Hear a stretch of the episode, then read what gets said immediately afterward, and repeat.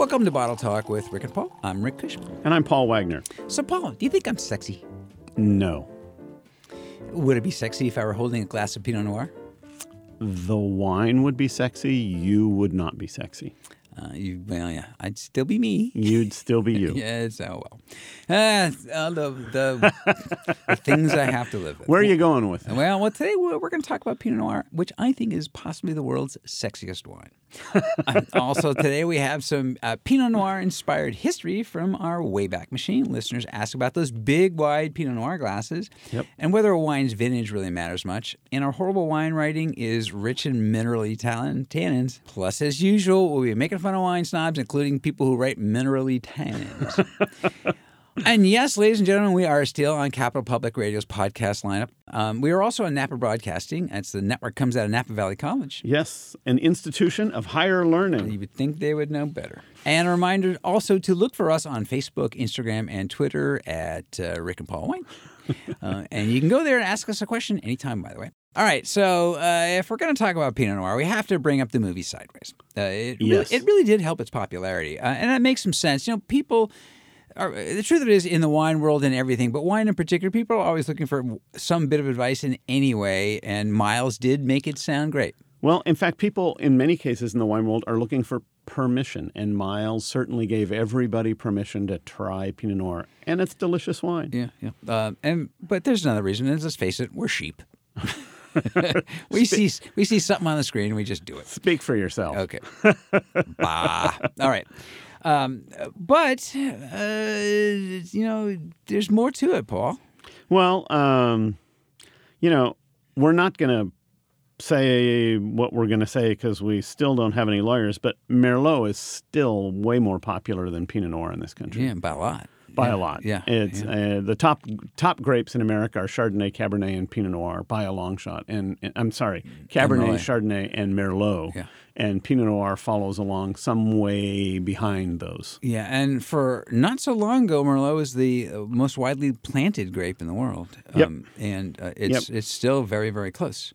Um, so yeah, uh, the the Merlot thing was they needed a joke. Really, They needed a joke, and it was a good one. But Merlot still makes really good wine. But we're not here to talk about Merlot, because we are here to talk about our, our old friend, our new friend. Uh, uh, Actually, Pinot our Noir. old friend. Well, Pinot Noir is is sort of old, Paul. Pretty Uh, old. Yeah, in older fact, than you, older than the hills. it's older than you, not just older than me. That's right. Yeah. Exactly. Yeah. Uh, in fact, one of the world's oldest, right? Yeah, that's the theory. In fact, nobody's quite sure exactly how old it is, but certainly 1500 to maybe many more hundred years older than that. Which um, is an interesting thing. You know, I mean, think about like what we know about Cabernet. We sort of think of it as about 300 years old. You know, Yeah. grapes tend to mutate; they tend to blend themselves together, um, and or or get blended Well, together. a, a, um, a man grape, when they when it really loves a woman grape, sometimes they make Paul, we're not that kind of show. Sexy or not. And uh, as I say, I think really do think of it is um, as one of the sexiest wines, and it's it's for it's you know it's got this silky texture, it's got this perfume to it. Yep. Um, it's it's kind of a earthy and suggestive wine. It's Kind of like you, Rick, earthy and suggestive. I am very suggestive. You Only are in suggestive. manner, though, of course. I walk. I, Well, I must say, in I, I walk, aromatics, I walk down the street and people slap me. in aromatics, you're pretty earthy. well, there's that too. I should I should bathe more. you should bathe more. Yeah. All right, and you know one of the things that I think about it, and and there there will be people who will seriously disagree with me, but I think it's a really good starter red for people who are trying to get to know red wine. I think Well, it's because generally Pinot Noir doesn't have the intense tannins that you get out of some of the the more tannic red wines, Right. like uh, Zinfandel, like Cabernet, like even Merlot has more tannin than Pinot Noir. So Pinot Noir is softer in texture than most of the red wines, and that's one of the reasons it's delicious. You know, it also has um, uh, of you know, of, I mean, all wines, depending on who you talk to, would have their own complete and distinct profile. A lot of that's you know they all blend together, but I think Pinot, Pinot Noir really has its own uniqueness. It, it it seems to be one of the more recognizable reds on its own. You can kind of. My wife does not like Pinot, um, which you know. Um, uh, an otherwise really good palate. It's she's allowed not to, um, but she, you know, it is like it's, it is so easy for her to pick out.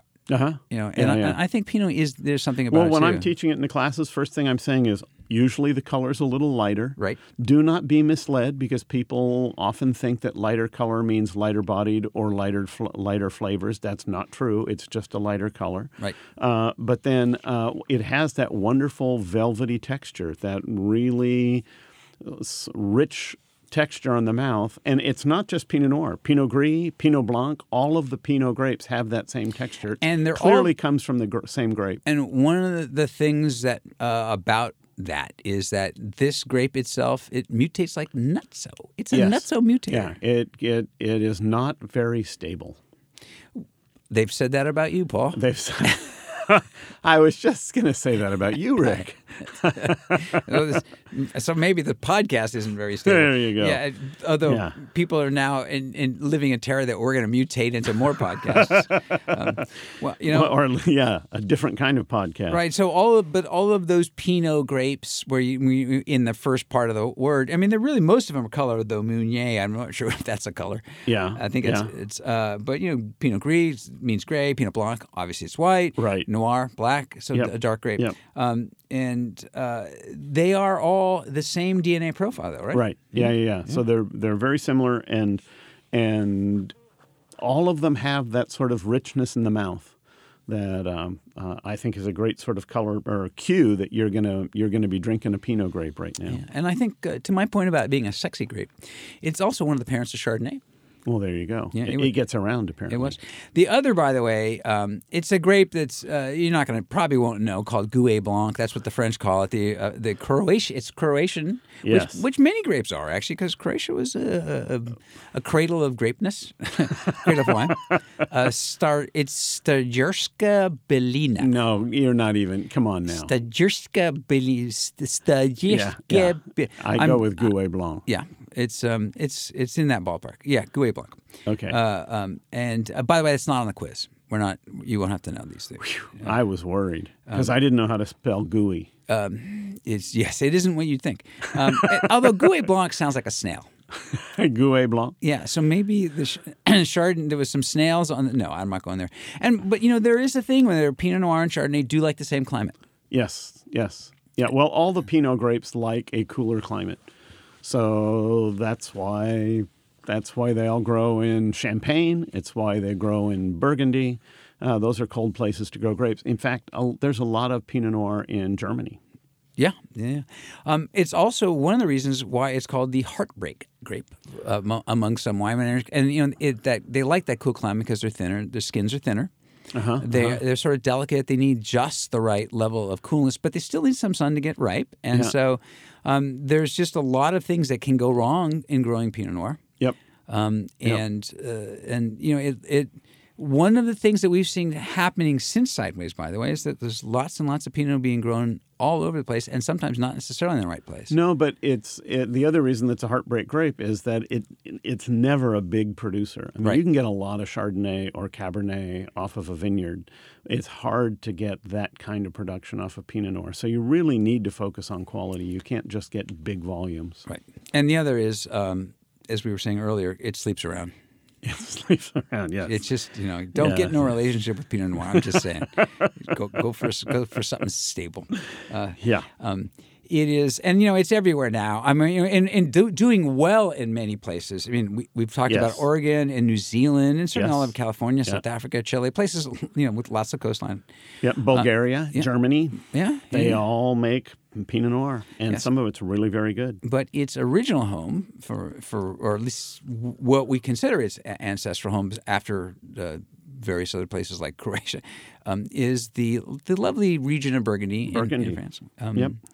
And you know what I like about this is very French. We were talking about that just before we went on the air, which is that um, I like that that in France you can't actually put Pinot Noir on the label On a Burgundy. on a Burgundy. Yes, well, because people in France know that if it's Burgundy and it's red, it's Pinot Noir. because that's the only red grape. It's well, the only- not. There is one other section, but nonetheless, But yes. it's it has to be called a different name. It Yes. can't be called Burgundy. can't be called If Burgundy, it's that's called true. Burgundy and it's red, it's Pinot Noir. Well, and until only recently, uh, if you were a French producer of Burgundy, Pinot Noir, you couldn't sell it in the United States and put Pinot Noir on the label. Right. Now they're allowed to. right. Um, and so, and it's one thing to say, well, yeah, we know what's in here. And this is the- always a difficulty in some ways for uh, Americans with European uh, wine because often the wines are the trademark is their region, so not so much the the grape. Right. And um, Americans, we don't know.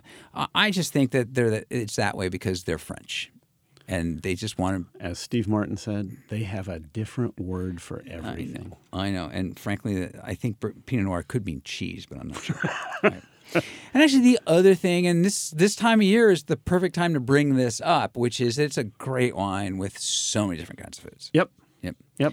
It uh, Yep. From turkey to to roast chicken to beef bourguignon, which is which would be with beef and Burgundy burgundy, red wine right, sauce. yep. Yeah. All of that is uh, is good with Pinot Noir. salmon. It's salmon's one of the all-time great pairings. Yep. You know, as somebody has gone through some of those tests, you know, one of the things you have to do with a lot of those dumb Rick, wine tests. Rick, this is not a place for you to talk about your psychological testing. Yes, um, and I got I got all those colors wrong and shapes. No, you know one of the things you often have to do with it is suggest a wine pairing. And if you ever think your wine, if you're taking a test, it might be somewhere in the ballpark of Pinot Noir, just pair it with salmon. They're going to think you know what you're talking about. yeah. Well, All right. Well, nobody yeah. really thinks we know what we're talking about, with good reason. and yet they ask us questions. and yet Paul. we are unstable. Yes, we are. We are unstable, and and at least one of us thinks he's sexy. Yes. Yeah, well, okay. One of us knows he's sexy. If he's holding Pinot Noir, only I just hold a glass right in front of me, and I say, "Look, look, here's a glass of Pinot Noir. Don't you love me?" All right. Uh, well, uh, since nobody does, uh, Since we'll, nobody does. we'll try to make some friends by answering a few questions. And by the way, if you'd like to ask us a question, the places are rickandpaulwine.com, our website, or uh, on social and Facebook, Instagram, and Twitter, Rick and Paul Wine. And of course, don't forget look for us on iTunes, just in general, because uh, and review us or like us or well, however it works for you. Yeah, Well, yeah, I say make things up that sound good. Yes. Um, um, um, I say you should call this podcast sexy. well, and when you and when they ask you for a comment, just put a little glass of red wine at the bottom. There you go. There you go. A little a little red wine emoji. Yeah. All right. So this first question comes from Alberto in San Jose. And he asked about those big wide Pinot Noir glasses. Are they worth it? Do they really make a difference? Can I use them for other wines? So yes, you can use them for other wines, and no, they're not worth it. If they're expensive, they're not worth it because red wine, good wine tastes good in really any number of different kinds of glasses. And most people, you know, Jancis Robinson, the master wine, just came out with their own line of wine glasses. It's one size, it's one shape for everything. Every wine competition we ever judge uses one glass for all the wines. So is it worth it? for me, no, it's not worth it to spend the money. And the other thing is, those wine, those glasses are actually not very convenient. They are not convenient. They're they won't fit in a dishwasher. You got to wash them by hand, and they're really big. So you pour somebody a normal four ounce pour, and it looks like you've got a tiny little dribble in their glass. So then you pour half a bottle in there, and just eh, just go with a normal wine glass. You know, I, when I saw this question, I went, went sort of and looked up some of the. I mean, there's all kinds of studies on uh, on uh, the size of the glass and, and sorts of things, and Yes. and and um, we absolutely stipulate that the glass can affect the taste a little or the smell, something like that, depending on how Yeah. big the glass is and how the opening is and all sorts Yeah. of stuff. Um, and one of the things that um, that was pretty uniform was that those big wide Pinot glasses tend to have a slightly more intense smell, which then means that some of the Kind flavors. of like Rick. Yes, that's why I always walk around in a big inside a big glass. Um, but it doesn't necessarily make the wine taste better. Right. You might smell it more, which means you'll get the flavors a little bit more. You know, I do this a lot. You've heard me say this before. I do this a lot because I'm I'm an idiot, and um, I do have those glasses. and you know, a lot of times when I, when I take out a Pinot that I like, I'll pour it into one of those, and I'll pour it in a big Bordeaux glass, and I'll pour it into a thinner glass. And a I- normal glass. and, and my wife is like rolling her eyes, and can we just have dinner? Well, what your wife is thinking is, you've already poured half of the bottle into your three glasses. When does she? Of course, it's Well, Pinot Noir, so uh, she doesn't get any anyway, Oh, does she? Paul, my friend, you've you've discovered my little scheme. Ah, I get half the wine right there. That's right. Um, and and there, I'll tell you, there always is a difference. But you know, my favorite always tends to be just the sort of my uni- the, universal red glass. the glass. old normal red glass. Yep. Yeah. Yep. Yeah, yeah, yeah. So anyway, um, so yeah, if somebody gives them to you, they're fine. They're fun, but They're fun. Yeah, and mostly they're fun. Yeah. And for other glass, for other reds, you know, for big reds, I would say don't use them. I, you know, like big giant cabs. You know, that's you you you're going to stick your nose in and get a lot of, and you might get it might actually change it a little bit. I, I don't worry about it, Yeah. you know. But the only other thing you can do with them is very tiny little goldfish. Ooh. Well, if you put the goldfish in with the Pinot Noir, No, no, no, you get no. little tiny drunk goldfish. yeah, it's kind of good. All right, our next one is from Katie from Fresno, and she has a Pinot related question. Okay. She says, "Is there a difference between Pinot Grigio and Pinot Gris besides the Italian versus French language thing?" Yes, there is. Sort of. Sort of, because traditionally, Pinot Gris has been made primarily in France in Alsace, uh, up on the Rhine River on the in the northeast part of France, and it is generally made bone dry and maybe even a little austere, but really intense, delicious wine. It tends to have a, a real richness to it. Uh, whereas Pinot Grigio in the Italian version tends to be from northeastern Italy, the Veneto, that sort of thing, and it Which is, a colder part of, of Italy. of Italy, but it's still warmer than Alsace. Yes. Uh, and so, in general, the wines are a little lighter and a little more fruit focused.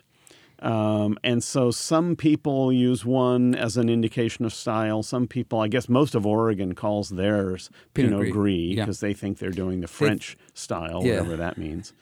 they would they would argue uh, they would be arguing leanness but rich fruit. Right. Yep. Yeah. Um, so slight differences, but not so much that I'd lose sleep over it. Yeah, and and it, it's going to really depend on the winery. It's like with Sauvignon Blanc, where some people call it Fumé Blanc, but there's no legal definition. It Right. doesn't mean anything on Yeah. style. It used and- to be yeah. that Fumé Blanc was oak aged and Sauvignon Blanc was not, but that's no longer. You Yeah. can't necessarily draw that conclusion either. So, Right. so. It, it- like so many things yeah. in wine, there's more than one way to name the same darn wine, and once you do, you still got to open up the bottle and taste it to find out whether you like it. Yeah. But uh, the one thing that you might note, though, is if if the Pinot Grigio is from Italy and the Pinot Gris is from France, there will be a bit of a stylistic difference. Oh yeah. Oh yeah, yeah. But from- and, from and all the California American- Alsace is one of the few places in France where they would put the varietal on Yes. the label Yes. because they make a bunch of different white wines there, all Yes. of them delicious. Yeah. So yeah, Yeah. Yes. Uh, so sort of. That's a. That's why it's a good question, actually. All right. Well, it's a good question because there's no answer. yes.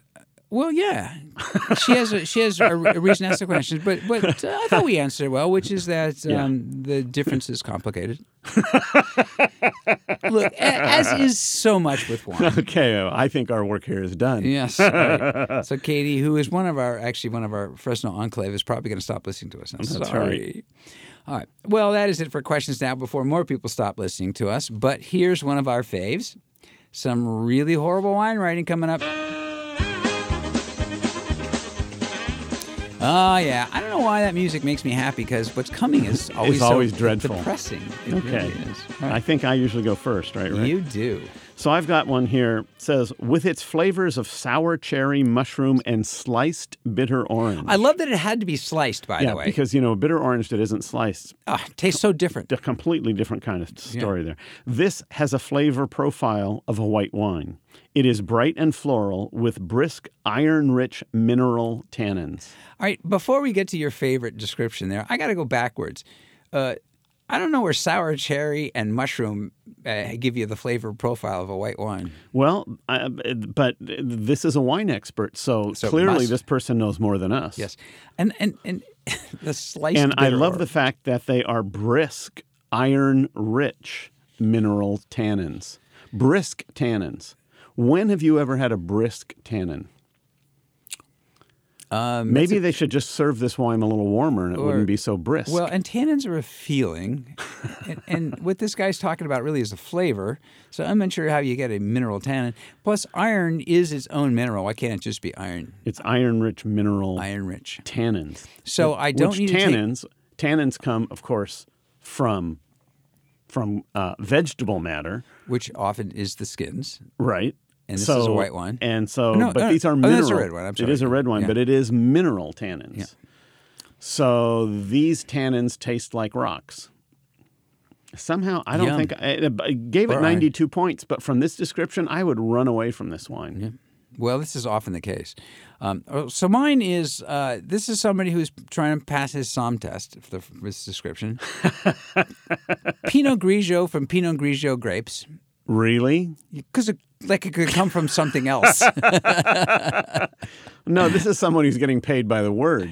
Uh, no, this is somebody who really thinks that he's he or she is being uh, he's being you know that that test taker that you know look at me Pinot Grigio from Pinot Grigio grapes. fermented as a white wine. All right. Okay. Um, it has an intense straw yellow color. Its aroma is intense, full and fruity, uh, and, then we, are- and with excellent persistence. Okay. Which uh, excellent persistence? Yeah, it's like it's long finish. Is what you mean? Yeah. That's its aroma. So it's a long aroma. Um, its taste is dry, velvety, and particularly well orchestrated for its full body. well orchestrated. Does that mean they use a lot of oboe? I think this is brass. Oh, okay. I think they I think they're going big on brass. um, and to be paired with so this is a long way. To be paired with fish soups, char grilled seafood, not either charred or grilled, which is really the same thing, and various dishes based on field mushrooms and porcini mushrooms. Okay, so dishes based on field mushrooms as opposed to what mushrooms commercially grown mushroom. Yeah, I guess. Um, I st- I'm still trying to wrap my minds around to be paired with fish soups, which can be anything from Oh, yeah. cream based to tomato based. Right. Yeah. Uh, well, and then the wine is wonderful with squid ink, lasagette pasta, and crayfish. So lasagette pasta is these wide ribbons. Of, it's like the ribbons that go into lasagna. but Right. They can be cut wide. They can be cut thin. They could be as thin as as fettuccine. So really, could just be any pasta. Right there you go. Yeah. So yeah.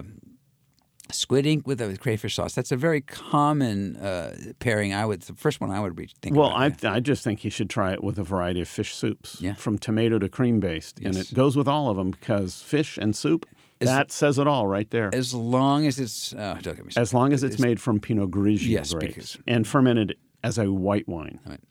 You know, I think this is uh, time for us to uh, leave these bad questions, and and, and since we're talking about a grape that uh, is from not. No, no good transition here that makes sense with that description. So let's just uh, let's get a little bit of history. Okay, we're going to history.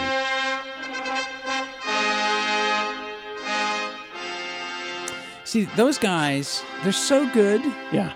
They're so good, and and and they were they were out there. Wa- their heads were shaking at this idiot. Uh, Waiting for 40 minutes to come in from the green Well, room. Well, not only that, but just th- we were, they were really put off by those wine descriptions. But you know, the, the thing I always wonder is do they know how to play anything else?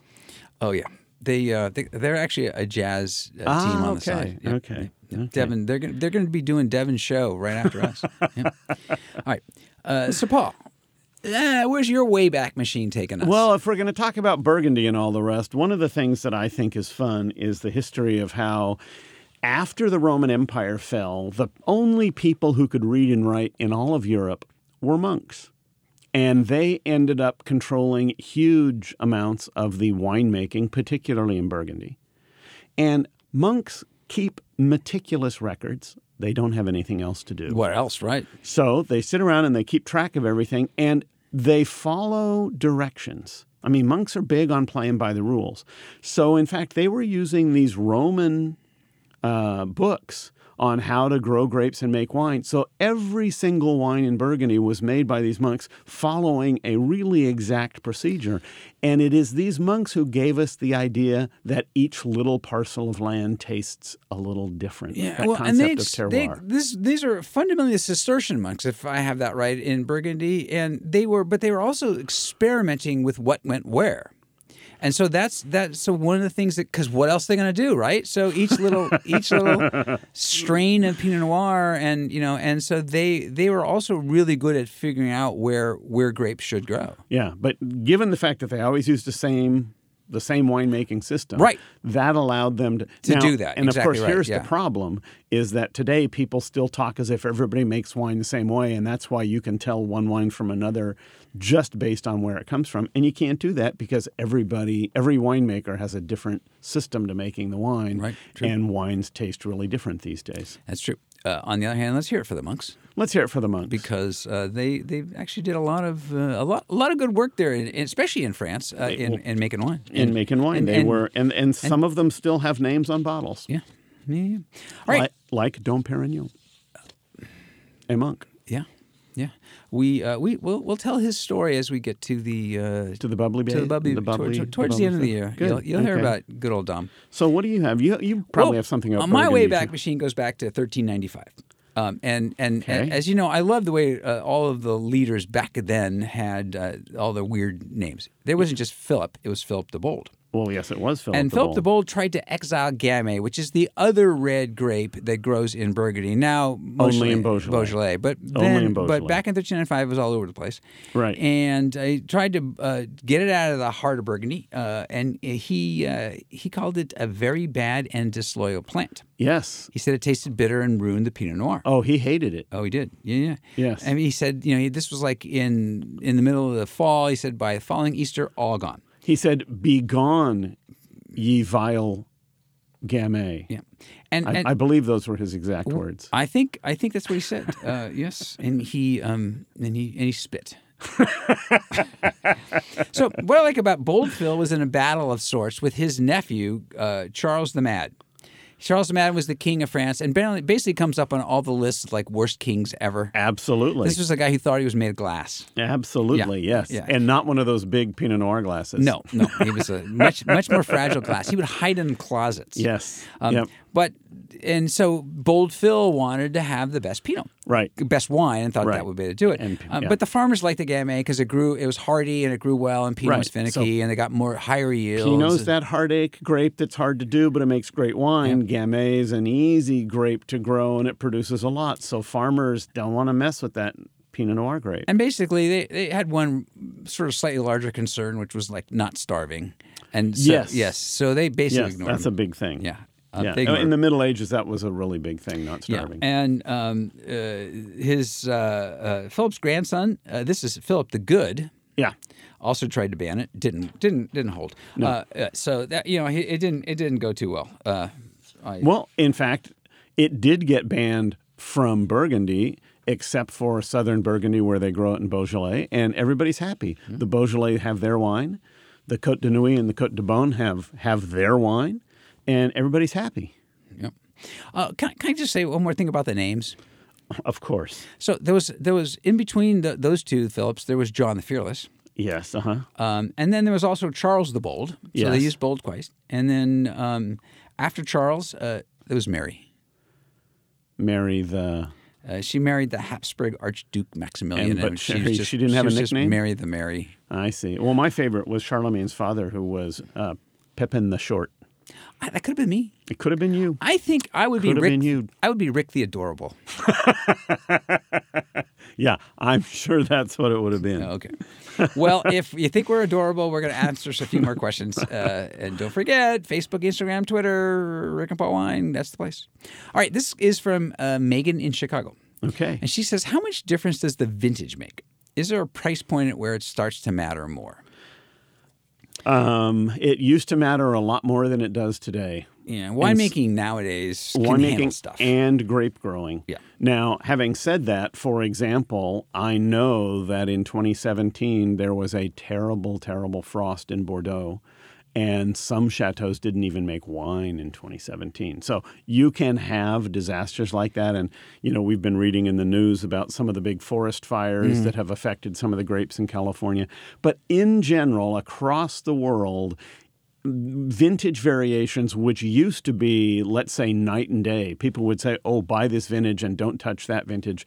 These days, by the time the wine is commercially released, it's probably pretty good. And I think the vintage variations are really more in the range of the 10 to 15% rather than the 50 to 100% that it was two generations ago, a generation ago. Yeah. And it's not, it doesn't really matter when you get more expensive. Yeah, and and it, it is in fact when we get more expensive, um, especially especially in places like California. I was going to say it's it is more a little bit in places where the weather is more extreme, which can be northern the northern parts of Europe. Um, but uh, in California, vintage matters very very little, and the higher up on the price range, the less it matters because there's so much attention going to so many things. Right. Um, but, but California, if it's not nat- disasters like uh, something like uh, uh, fires, Yeah. you know, our the vintage difference is it's really Pretty darn consistent. Yeah, and it's Pretty really about consistent. volume maybe more than anything. But Right. that's about it. Yep. Yeah, yeah. Yep. So Megan, relax. Don't worry quite so much about the vintage. Just buy the good stuff.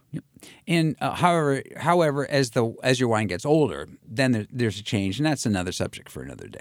Okay. Uh, and this one's from Brian Infels. And he says, I heard a lot about Burgundy and some pretty ancient vineyards, and it makes me wonder do soils wear out? Do they lose all their nutrients and magic? well, um, Brian, this is one of the one of the big concepts behind the whole By the idea. way, Paul, I just need to say, I know some podcasters that wear out. Um, you're no- thinking of people who've lost their magic. Yes. Yes. Nobody, in no, nobody in this studio. Anybody in particular you want to talk No, about? No, I'm just saying it could happen. okay. I'm just, just wondering. throwing it back out there. So this is the whole concept behind sustainable farming, which is that you're not taking out more of the soil than the nutrients you're putting back in. And a vineyard that's in balance, frankly, some of those vineyards in Burgundy have been making wine for 1500 years and they still make pretty great wine. So as long as you keep things in balance, I don't think it's too much of an issue. Um, it's not quite like carrots, where apparently if you grow carrot, a lot of carrots, uh, after a year or two, the soil is pretty depleted and you need to give it time to recover. Not the same case in, in yeah, the in carrot wine. really starts to get affected. So Well, vintage wouldn't matter in that case. Well, but in that case, but you you have the perfect pairing with the carrot cake. yes, yes, yes, you would. All right. I, what was I- it about the I- pod? What I got what age does podcast and that lose the magic? Well, I think we've lost enough magic for one show, so that is it for another round of bottle talk with Rick and Paul. Our producer is the uh, lovely and charming, charming Devin Cortan. Thank you, Devin. Our associate producer is Jeremy Marin. Thanks to Capital Public Radio for the studio use and for including us on their podcast podcast lineup. And don't forget, ask us a question, rickandpaulwine.com or Facebook, Instagram, and Twitter, Rick and Paul Wine. And if you learned anything today, we hope it's that Pinot Noir can make anyone sexy. No, no, that's not it. Rick. What what if you drink a lot? Then you think anyone is sexy. No, Okay, how about this? We like Pinot Noir. I'll go for that. Alrighty, I'm Rick Kushman. And I'm Paul And Wagner, remember, the best wines you drink are with friends, or with us. especially with us.